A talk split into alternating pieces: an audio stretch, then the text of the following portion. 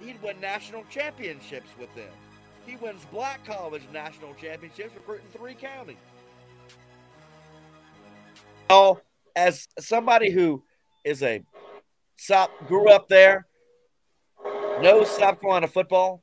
Whenever the coaches gather, the D1 coaches in South Carolina gather, uh, whoever is the coach at Clemson or South Carolina don't matter. All right. Uh, for the last 15 years,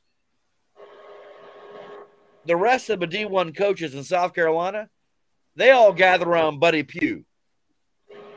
I just think that the rest of this country has no idea how respected that guy is.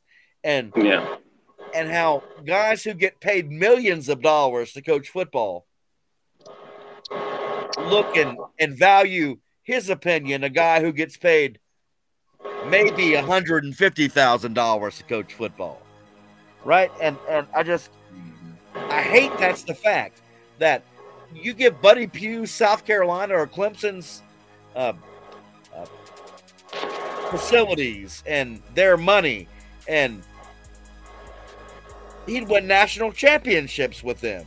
He wins black college national championships recruiting three counties.